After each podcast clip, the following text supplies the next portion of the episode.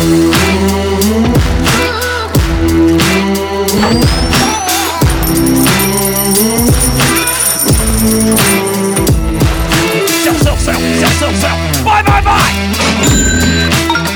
the AM FM 24 7 radio network, broadcasting from AM and FM stations around the country. Welcome to the Small Business Administration award winning School for Startups radio, where we talk all things small business and entrepreneurship. Now, here is your host, the guy that believes anyone can be a successful entrepreneur because entrepreneurship is not about creativity, risk, or passion, Jim Beach.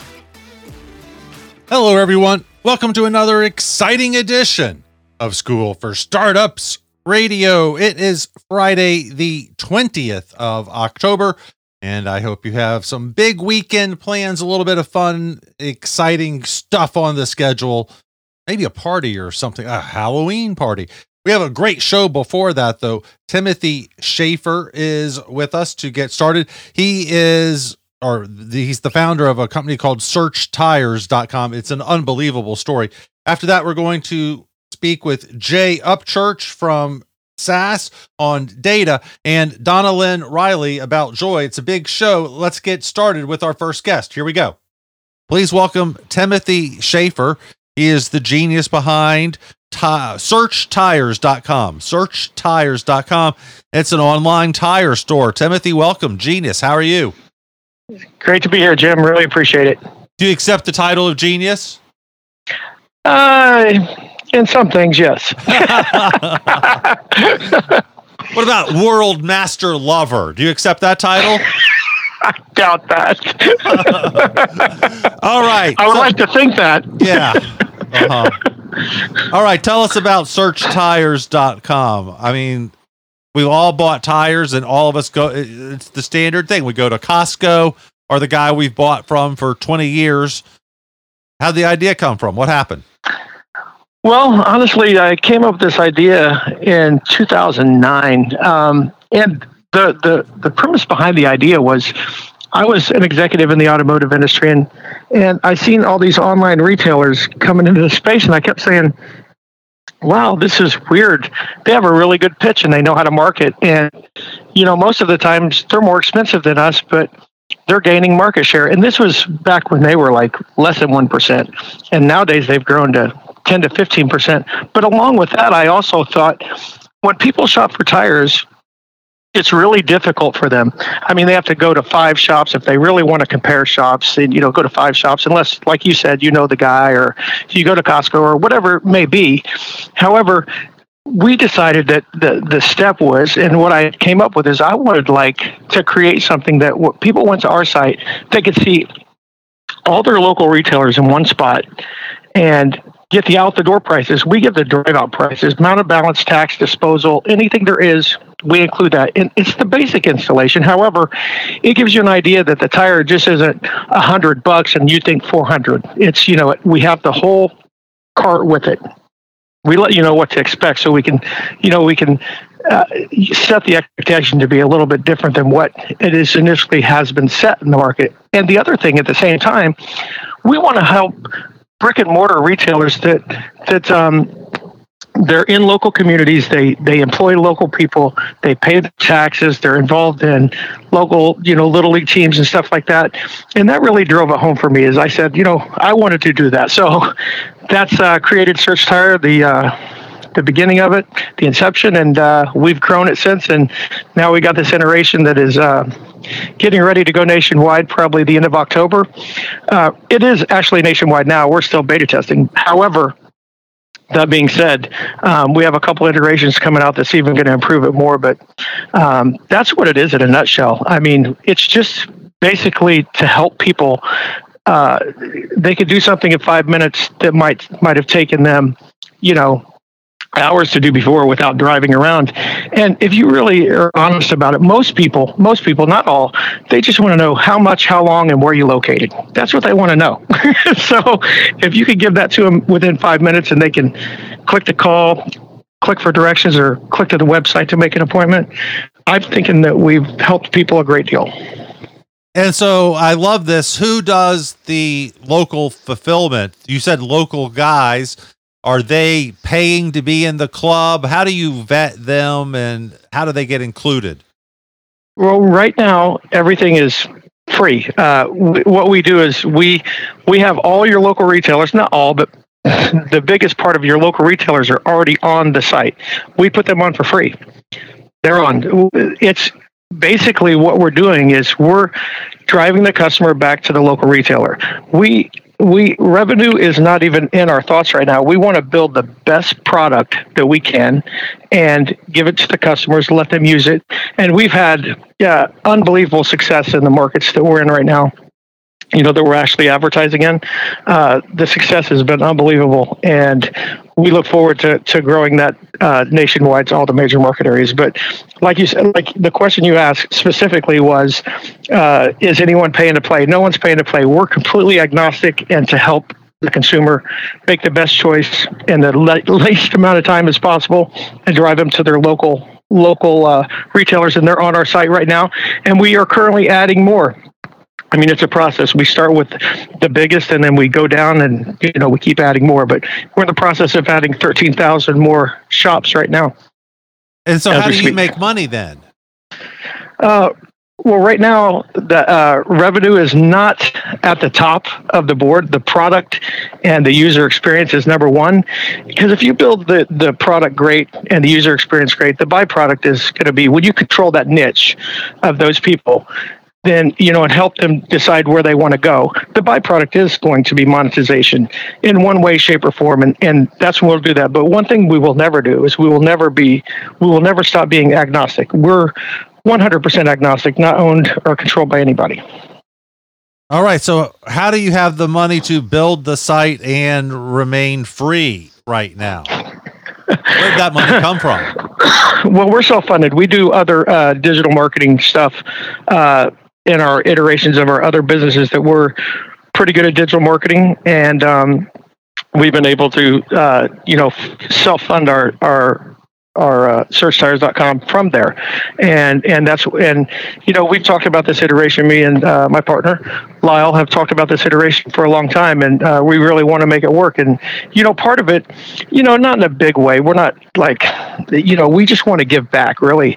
And and you know and we build a, a big user base and help create that great user experience. And then of course we're going to monetize it because that's what business does. But in the forefront of our minds right now is building the best product we can making it as sticky as we can and getting customers to the retail shops. Well i mean if you can afford to do that god speed to you. You're right. That's by far the best way to do it. That's you know definitely best practice.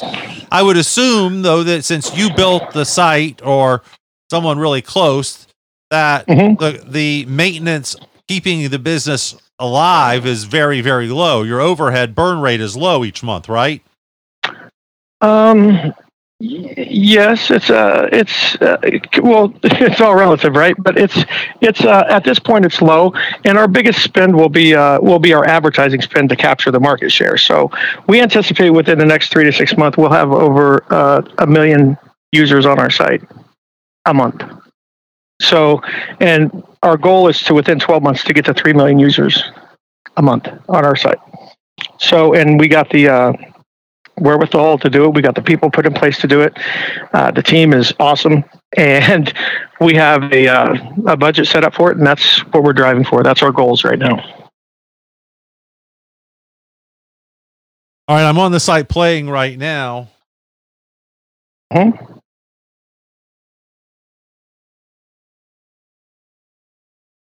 Wow. Okay. So it displays the tires by price.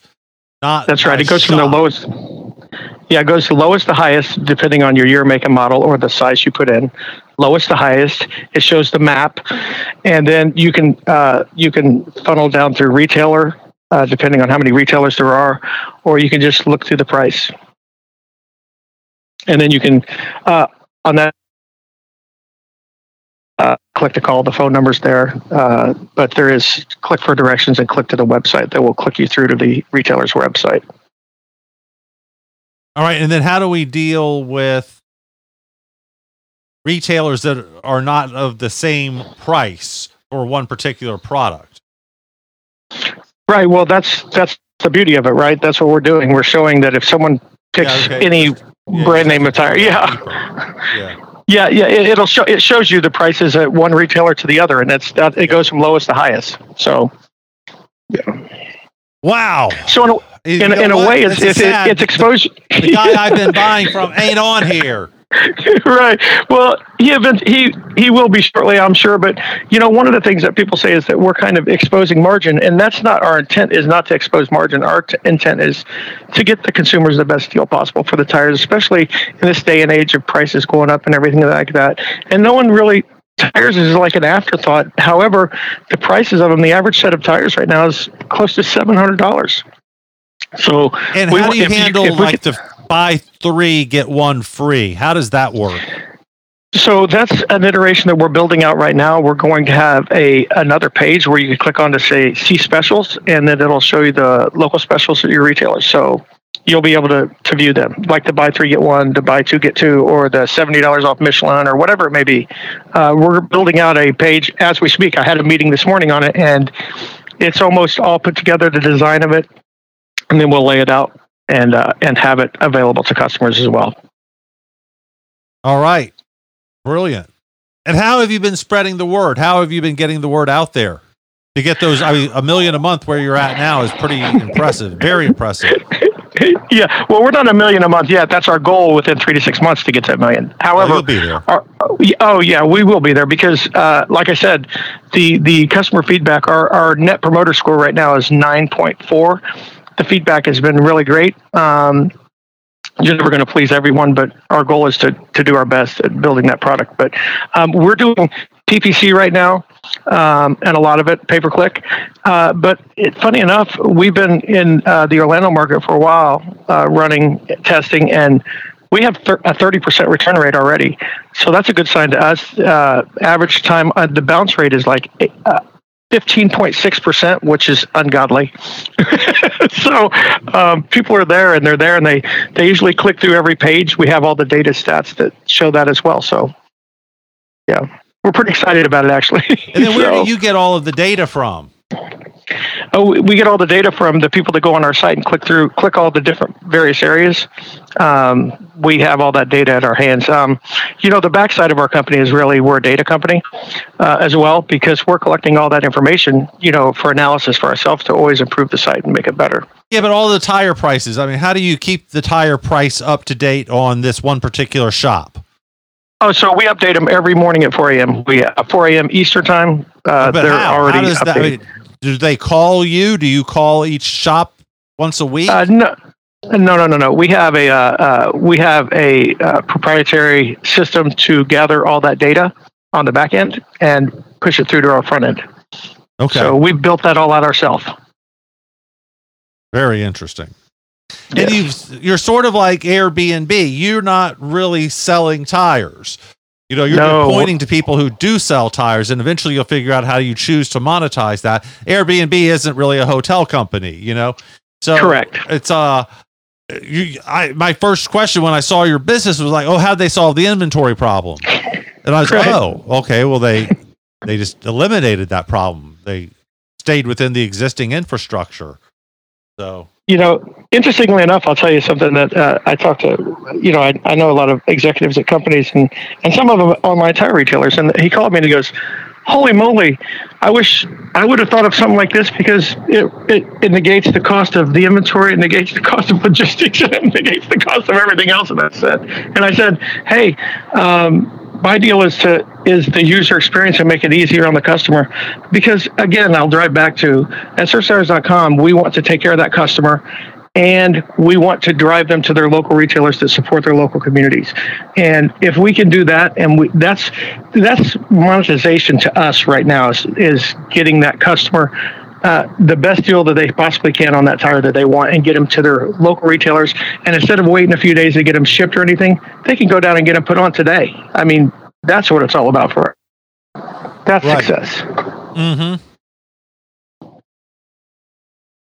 Why? Uh, tell me about the name. Why did you not decide to go with, you know, the in vogue, one of the made-up words? You know, it's a You know- your Yeah, right. toothbrush company.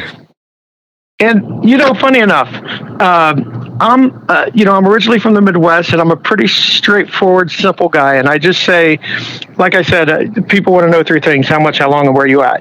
It's like just put the make the name what we do. Search tires. that's what we do. So that's uh you know we had a few iterations of it coming along, but that's uh that's what we landed on, and it's uh I like it, and it's simple, and it explains what we do in the word. so and what about uh growing in terms of venture capital and things like that? Do you think there'll ever be a need, or would you give up 10% of the company to get $5 million to spend on marketing? Uh, what are your thoughts about the growth that you find acceptable and growth you find unacceptable? Correct. So, very good question, by the way. So, we do have a plan in place and a budget in place to do that and, and to attain the goals we want to get to. And in talking to many people, uh, not correctly in the business, but in business that we do, we know what them thresholds look like. And when we get to them, and then at some point we will be um, getting uh, we like to look at it as more like a strategic partner um, that has the same values and stuff that we have and we will be willing to to to, to do some things but i can't stress enough how i can say this is that we're going to remain agnostic and not be have any master uh, to, to to drive us any certain way from taking care of the customer and the local retailers and the communities and taking care of communities. There's nothing that's going to drive us away from that. I have to not own the company to do that. so the only way that may have sold it, and I have no intentions of doing that right now either. So. Well, right now you don't want to sell it because you haven't proved the monetary value of it yet. So right now it's worth you know it doesn't matter what the multiplier is because the revenue right. is zero and so it's right. worth you know, four billion well, multipliers still, you know. Well, funny enough though, that's that's kind of true, but kind of not though, because users are monetization. So however many users you have is uh, you know, a lot of companies come up like that and didn't really have revenue figured out in the front end, but when they had all the users and they can if if I can if I can help guide the market in a $50.6 billion industry uh, and that many sales a year and monthly, then, you know, that's value. That's valuation. It might not be revenue, it's valuation. Yeah, not so much as it used to be. You're different though, because the yeah. path to monetizing for you is like mindlessly moron simple. And so right. uh you could turn it on like overnight. You could just say, and we're adding a 4% service charge uh, boom, and there you're done. That's it. Doesn't you, yeah. that would take 30 minutes of programming. You probably just go on, uh, you know, a shopping cart software and do that within an hour or 10 minutes. You know, so Correct. that's easy. But uh, yeah, yeah, you're. We I agree. Yes, users are valuable. Um, revenue is more valuable. Yeah, revenue, yes, and and and also controlling a niche is valuable. We we yes. know that from our other businesses. you can if you can have, be uh, the captain of that ship. That's a that's a pretty good place to be in, and and using it properly. I should say that also. yep. It's a great story, Tim. How do we find out more? Follow online. What's that URL? I can't remember it. Searchtires.com. Oh yeah, that's it. Tim, uh, when you go public, and go ring the bell in New York.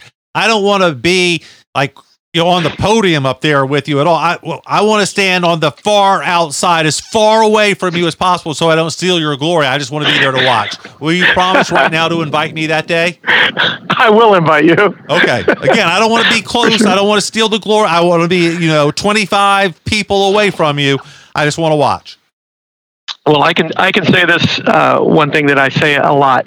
Um, I, I, think I've come up with a very good idea, but ideas are ideas, and I couldn't have got anywhere near to where I've been without the collaboration within my team. My team is awesome, and I'm I'm that kind of guy that's going to you know, prop up all my people too, because no one person can do it on their own. And, and I really believe in that method and collaboration. I've been told I've been wrong many times and they were right, but you know, you have a goal, eh, eh, you work with it, you, you make it the best you can do and, and learn as you go. And that's the most important thing for me. Tim, thanks for being with us. Great stuff. Really appreciate it. Thanks. We'll Jim. be right back.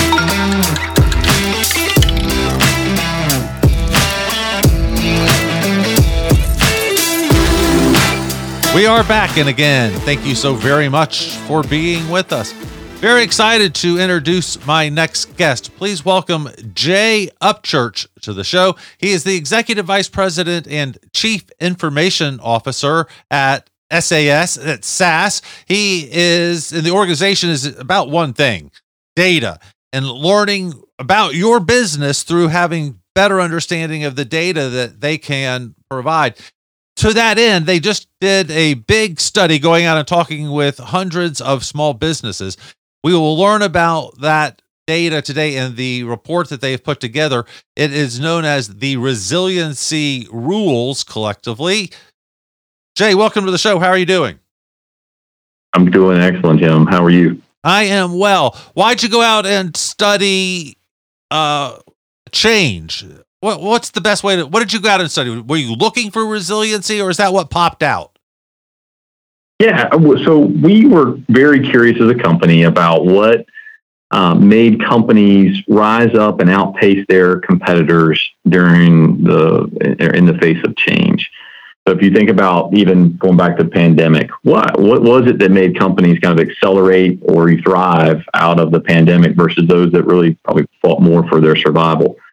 And this term of resiliency kept coming to our minds around, okay, that, that is a key word, uh, was something we were chasing. So we, we define that as the ability for an organization to prepare for and respond to disruption and market changes by having a set of systems or structure or culture in place to adapt quickly. So we were fascinated by this concept, and then we really wanted to think about companies that that were resilient. And so we went out and surveyed 2,400 senior executives across companies uh, around the globe and, and, across a number of different industries. Uh, and, and, that survey occurred at the end of last year and early into this year. All right, interesting. And so, this resiliency is it market change that we would expect, or the unknown change due to an earthquake or a natural disaster, or both? It's both. So any type of unforeseen change that comes at a company and then the measurement of that company's ability to react. And we did in-depth surveys as an interviews, as I said, with those senior leaders, and, and the results were fascinating. I'll, I'll, I'll throw a couple out at you if that's okay. Do. We're um, ready. 81, 81, 81% of those surveyed um, said absolutely this concept of resiliency is attainable. It is real uh, and something they can go after. And in fact, 90, more than 90% of them said that they would rely on data and analytics as critical tools to achieve it, which obviously speaks to many of the things that SAS works on each and every day. Another thing about resiliency that was interesting was 97% of those surveyed said resiliency is incredibly important to their business, yet only 47% said they are actually resilient. That's a massive gap between rhetoric and reality. That's what we call the resiliency gap. And I was thinking, you know, am I resilient as you were talking about this? And then I, the first thought that came to me, Jay, is well, is if I'm not, it's not my fault because they didn't teach me this at MBA school, right? Did you take a class on resiliency? You're lucky to get a leadership class, much less a anything dealing with resiliency. How do we learn this? How do we change that gap? Yeah.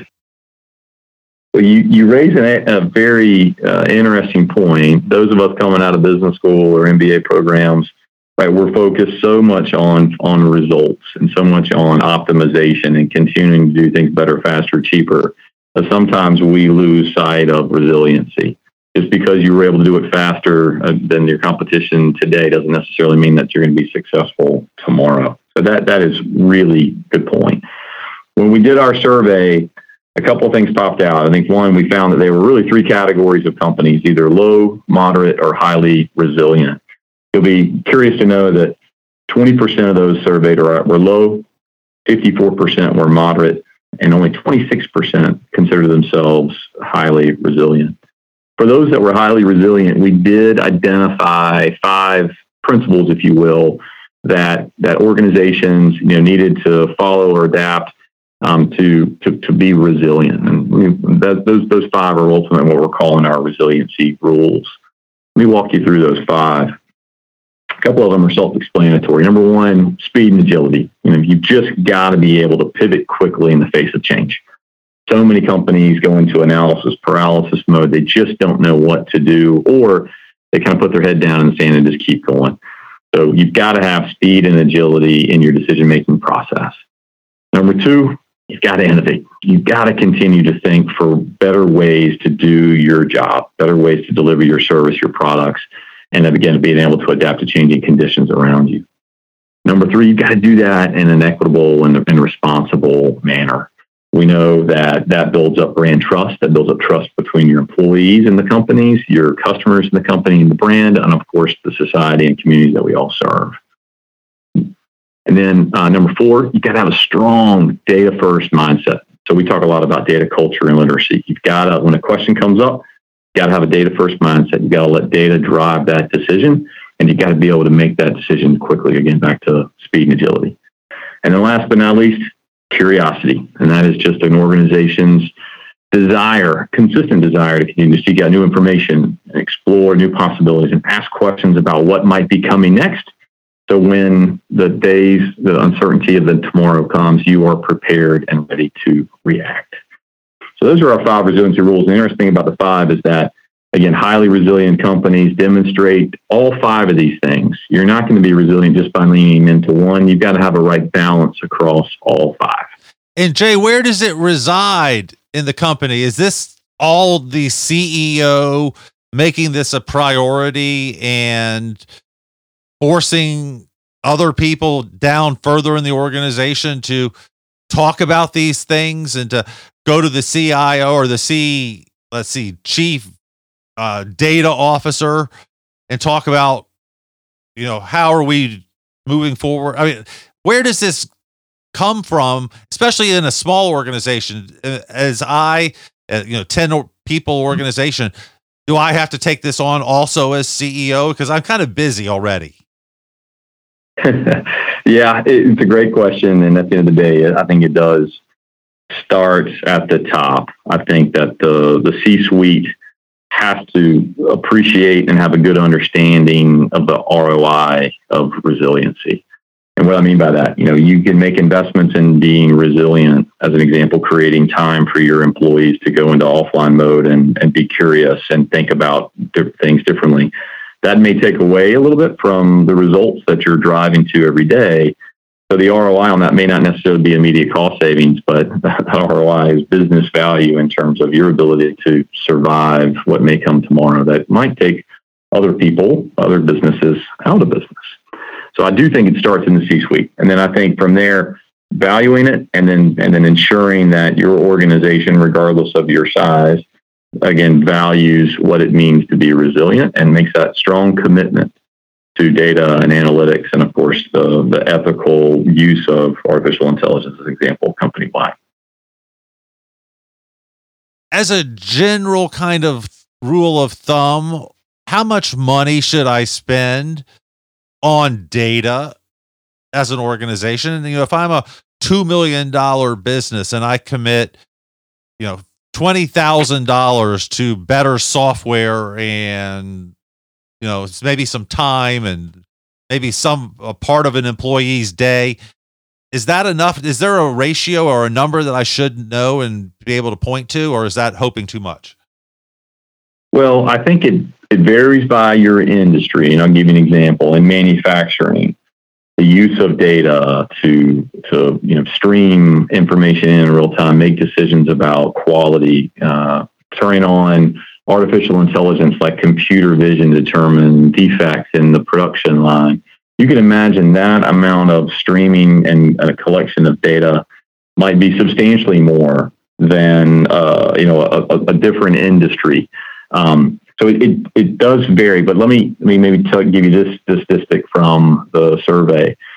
At, when you look at highly resilient companies versus low resilient companies, high resilient companies were four times more likely to implement strong data tools, investments, and data literacy across their company. Four times more likely.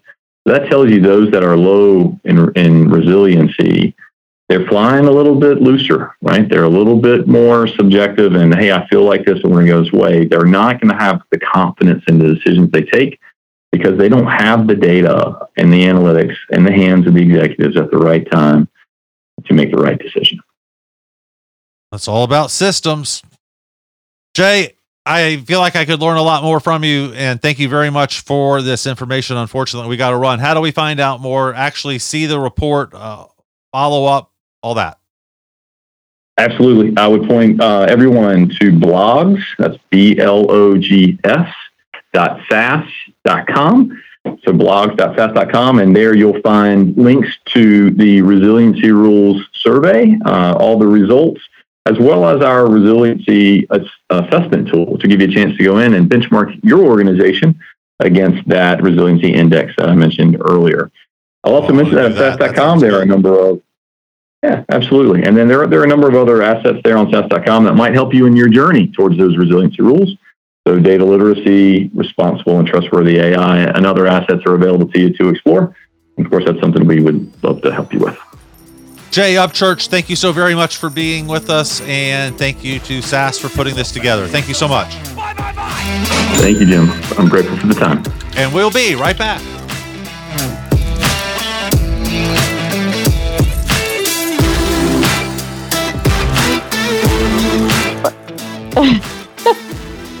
we are back and again thank you so very much for being with us very excited to introduce another great entrepreneur. Please welcome Donnalynn Riley. She is a joy coach. I love her story. Started off on Broadway, and hopefully we'll get time to ask her a little about that. And she got a job I to support herself working at a furniture store worked her way up gradually over the years to becoming the CEO of a multi million dollar corporation. And it's a brand that you've heard of, I imagine. It's an amazing story. She's been featured on Fox, ABC, NBC, CBS, and has a podcast of her own called Finding Your Spark. She's also now on a mission to help inspire women to really have joy and emotional well-being as part of their life. Donnalynn, welcome. How are you doing? Thank you so much. I am well, thank you. Do we need joy coaches? Are we really that unhappy? Such an interesting question because uh, the whole idea that we have to be that unhappy is really uh, an indicator of how our society views joy as frivolous, as not important. But when we are really plugged in, we're really happy, joyous, everything's flowing. Everybody knows that feeling. We've all had it at least a few times. When we're there, then business goes better, life goes better, and we get to be really present for everything that's going on. I have had some of those moments. I find that I only realize that in retrospect. Does that mean I'm yeah. broken? No, no, absolutely not. Absolutely you want to talk not. to my wife about that before you answer, Donnalynn? Because she'll give you a different answer. So this is the best part about joy is that nobody else gets to judge it for you because you are the only one who knows if you're having it or not right? It doesn't look a certain way. There because the thing is we can look perfect from the outside. There were there were times in my life when i had everything from the outside but there was still a sense every day of a lack of satisfaction or frustration, or there were things that I wanted that I felt like if I could just control a little bit more, I could get there, right? I could reach the goal. But when we change the goal to an internal goal, right, a way of feeling, then all those other things, suddenly people start doing the things we wanted them to do because ultimately they're on the same path, right? They want to get there too, but we got to leave a little space for other people. And how we do it is to tend to our own emotional needs. Okay, I don't understand that. How can me changing my goal change other people? Okay, so have you ever gone into work and no. Have you ever had a project and had other people working on it with you and thought, uh, I want them to be doing X, Y, and Z. And it's and it's really hard. You're pushing that boulder uphill. Like you have to call them all the time. You have to check up on everything. You're thinking, why did I hire those people? Because you know I'm constantly having to check after them and make sure they're doing it right. And then one day you go, forget it. I'm going to the mountains to go skiing. I'm going to the ocean to go swimming, whatever. And you come back in a totally different frame of mind where things feel like they're possible. You have hope that everything is good and you haven't been controlling it for 10 minutes, right? And things go a little easier for you. Okay, you're asking if I've ever had that experience? Yeah, have you ever had a, a moment like that? Well, I've had several moments come to mind. I've had moments where I've gone away on vacation and expecting to have the office call every day and them not being interested in even talking to me and realizing, oh, wow, things are going really well. That's awesome. I had that amazing moment. I've also had the reverse. I went, Donald, this is one of my favorite stories, Donnalynn. I went to the same resort in Hawaii where Bill Gates got married to Melinda. And of course, they're divorced oh. now, but so we're going back 30 years. Uh, they got married at this incredible resort. I went there with my wife and my first kid. And when I checked out, I had my hotel bill. And that was for the hotel and the babysitter that they provided and the food that we ate at the resort and the resort amenities. And then they said, and sir, here is your telephone bill. And my telephone bill, so again, this is before cell phones and all that, that's 30 years ago. My telephone bill was bigger than the hotel bill. Oh my goodness. And would it surprise you, Donnalynn, that that marriage ended up in divorce? Oh my goodness. Well, there was a lot in that story. Unpack for me, please. well, did you have a good time on this uh, in your marriage before that moment? Ah, uh, that wasn't a abnormal situation. You know, that right. was a, a normal, you know, work was hard sometimes. Right. So Right. And that's the thing that we're all struggling with, with is that sometimes relationships are hard and sometimes they are headed in a bad direction. Sometimes work is difficult and sometimes it is going in a direction we don't want it to go. So the question is, what mechanisms do you trigger within yourself to change that, right? Because we all we all know that action changes what's happening in our life. No no question, right? You get up, you go to work, you make different changes at work, different things happen. But what motivates the action matters. So where it comes from makes a difference in the outcome, meaning where it comes from emotionally, right? So if someone is not happy, what should they do? So it's an interesting question that you ask, right? Because in the moment of being unhappy, in that, like if it's a momentary unhappiness, I would say take a nap, right? Okay. No, Go it's a long term that- thing. They're unhappy in general. That's right. Okay. So if you're in a in a situation where you really have been unsatisfied for a long time, then there's some work to be done that typically is much easier with a coach, with someone who knows how to do it. But the place that I would start is to really look inward and get honest with yourself about what you want and what you're willing to do to get there.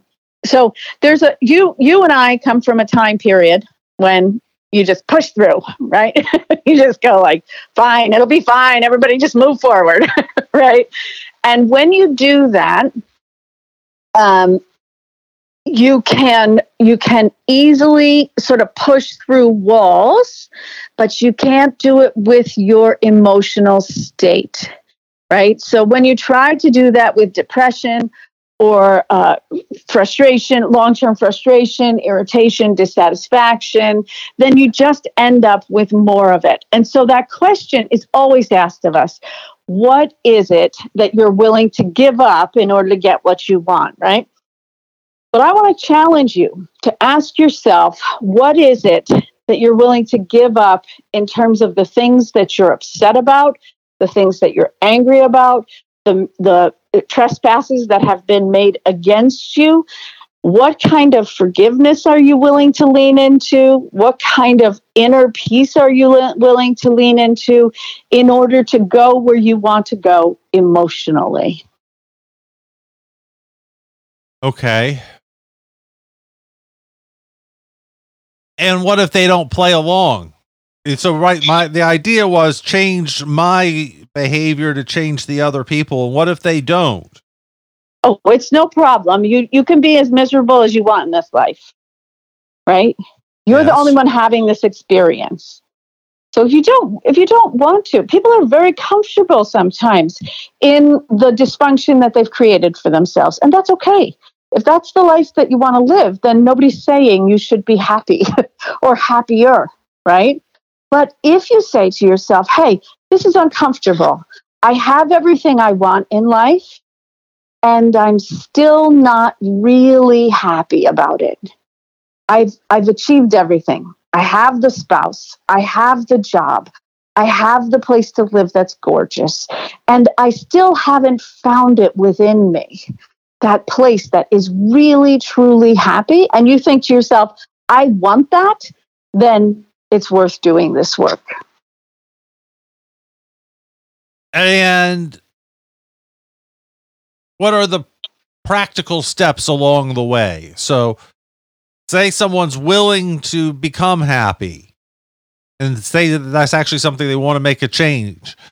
So, what are the things that they should do to? You've already mentioned get a coach. What are yeah. some of the, yeah. the like, what can I do tomorrow? there's a there's a quick a lot there's a quick um, process that you can go through, right?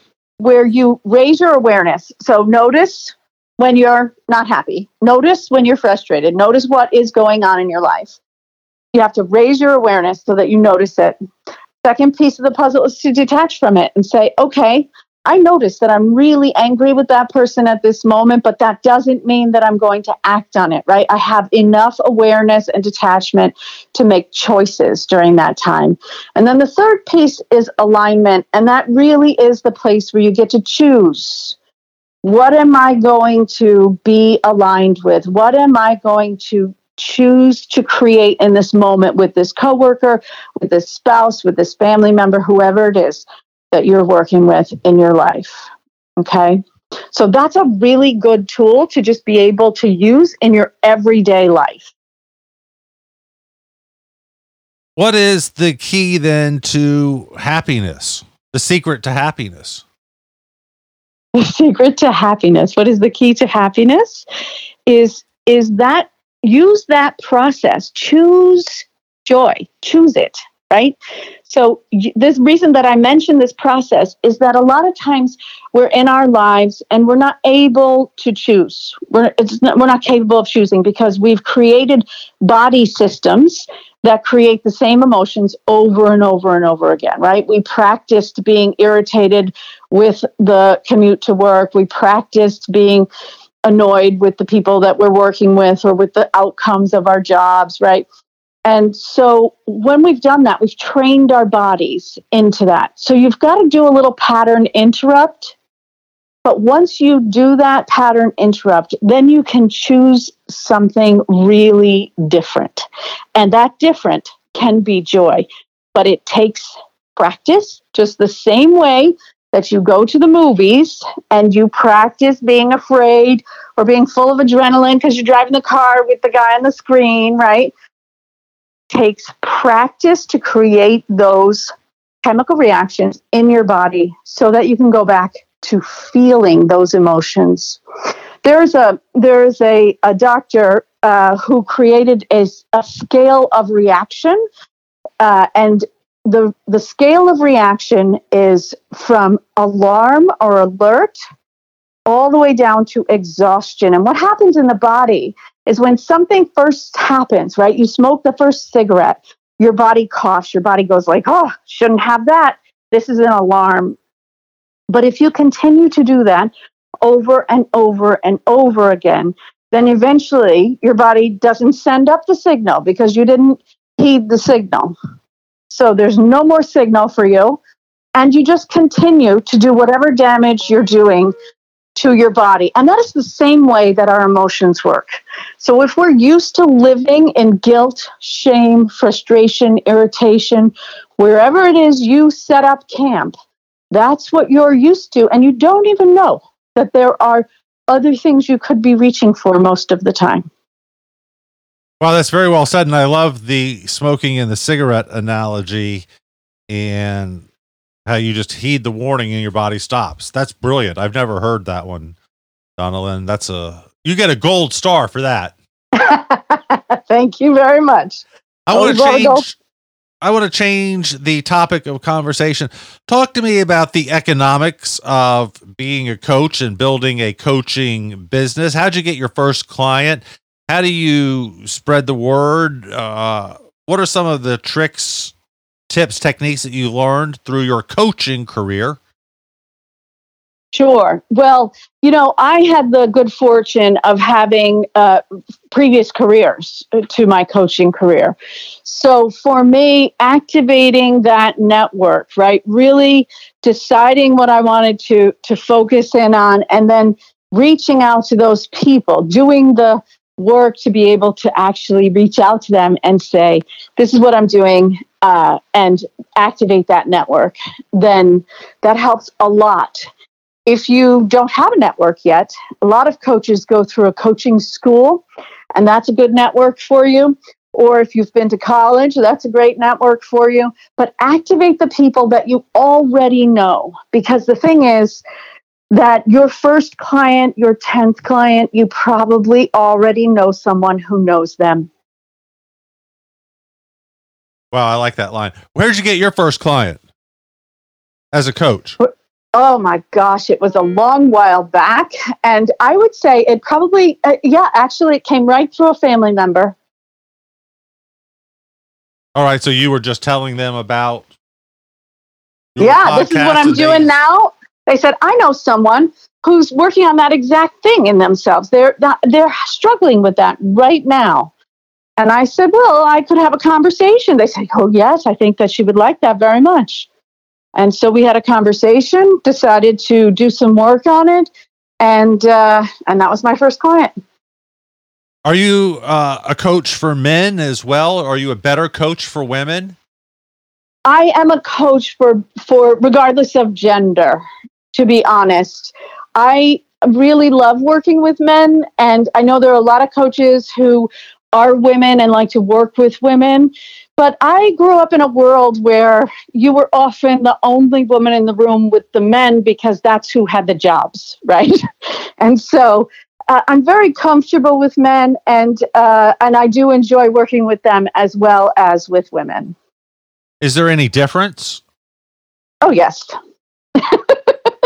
Yes, of course. Your framework is completely different, right? What you have to work with is totally different in terms of your cultural experience. However, when it comes down to your individual experience, there's very little difference. We all want to be happy to some extent. We just think that getting a bigger car or getting a better job or having another child are what's going to make it happen. Really? The, so the extra child does not produce more happiness?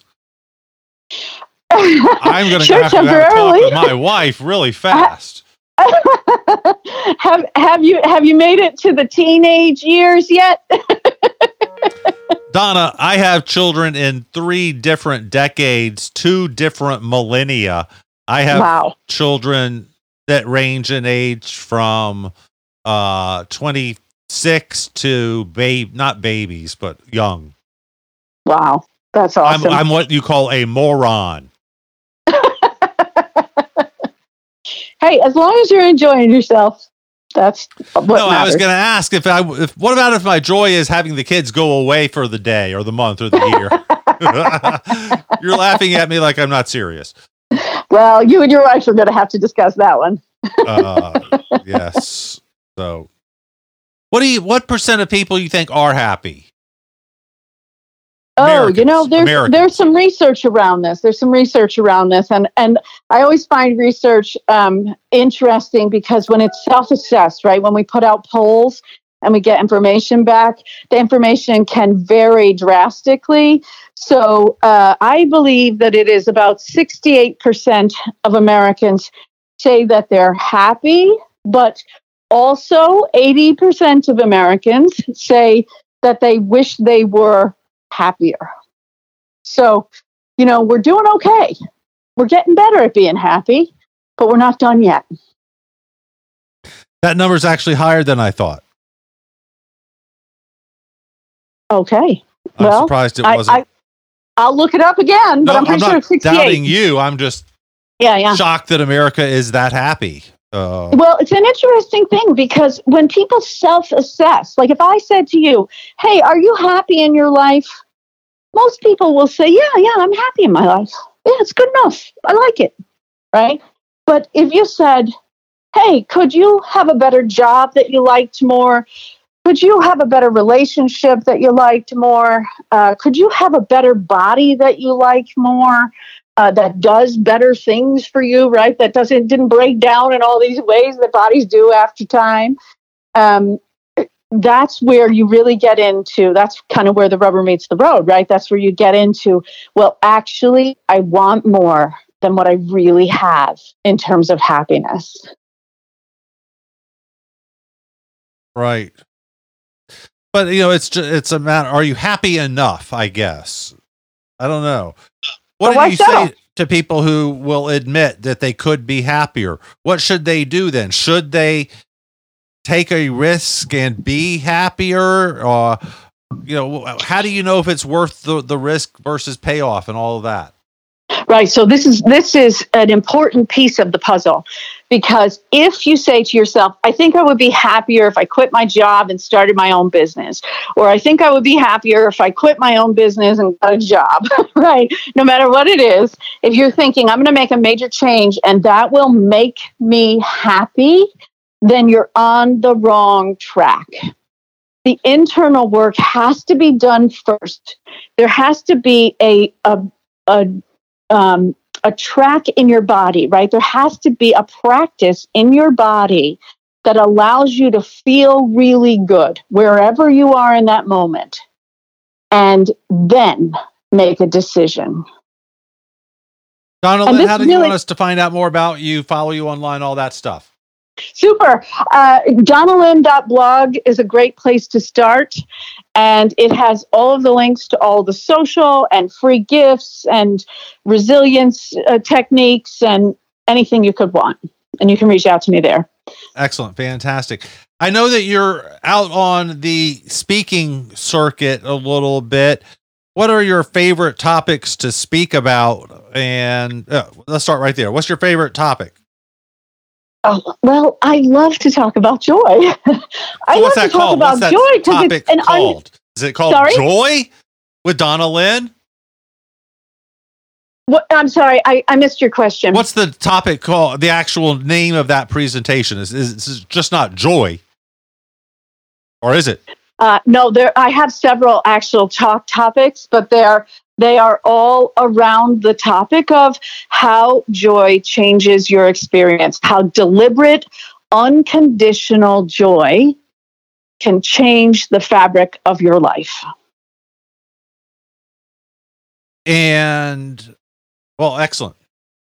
I'm, thinking now about the people that I think back. You just said unconditional joy. Who I would apply that to, and there are several people that I've met that I would apply that to. Certainly not me though. Uh, that's a great term, unconditional joy. Uh, I wonder That's if those key. people are just morning drinkers. That is the key, not the drinking, but the joy. That is the key, you know, is that if we can do it on our own, if we have control of our emotional state, not just from keeping it from going wild like you're riding a wild horse, but actually getting to to choose every moment to be unconditional about how, where that emotional state is, then your whole life is a really different experience. Donnalynn, great stuff. Check her out at donnalynn.blog.